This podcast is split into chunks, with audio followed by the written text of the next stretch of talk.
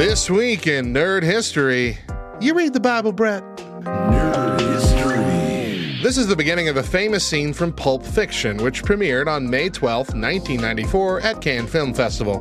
While this certainly isn't a movie for the whole family, it has had a cult following for decades, and its references can be found in all kinds of nerdy shows, such as The Simpsons or Community, with a classic episode spoofing this movie and My Dinner with Andre in the same 22 minutes. In this scene, Jules, played by Samuel L. Jackson, is ramping up to shoot this Brett character, but before he does that, he quotes a Bible verse he's memorized. Ezekiel 25, 17.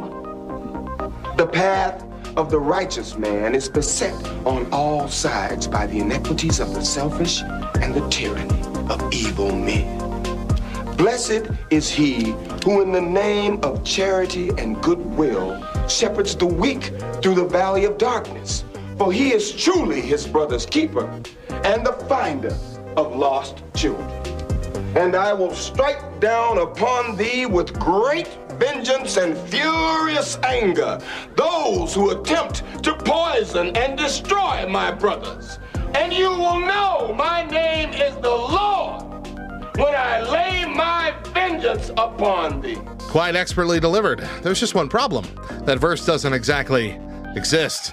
The first tip off is that it is entirely too long to be a single verse, but the majority of it was completely fabricated to sound biblical, and the rest was misquoted.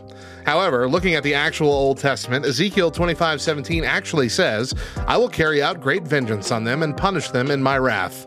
Then they will know that I am the Lord when I take vengeance on them."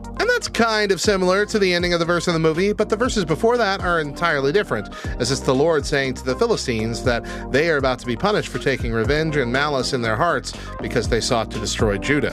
So Tarantino took a bit of a dramatic license in the movie. Still, I'd buy an audio Bible with Sam Jackson reading it cover to cover. Real fast. Take my money.